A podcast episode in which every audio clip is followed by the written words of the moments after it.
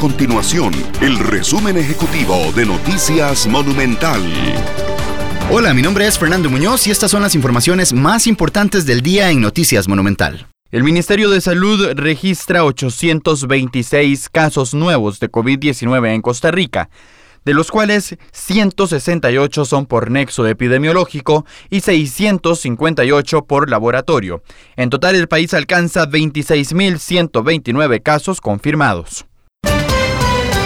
Además, las autoridades de salud ampliaron la lista de países habilitados para ingresar a Costa Rica. La resolución incluye naciones del continente asiático como Japón, Tailandia y China, y de Oceanía como Australia y Nueva Zelanda. Además, las personas provenientes de Uruguay también podrán visitar el país. Estas y otras informaciones las puede encontrar en nuestro sitio web www.monumental.co.cr. Nuestro compromiso es mantener a Costa Rica informada. Esto fue el resumen ejecutivo de Noticias Monumental.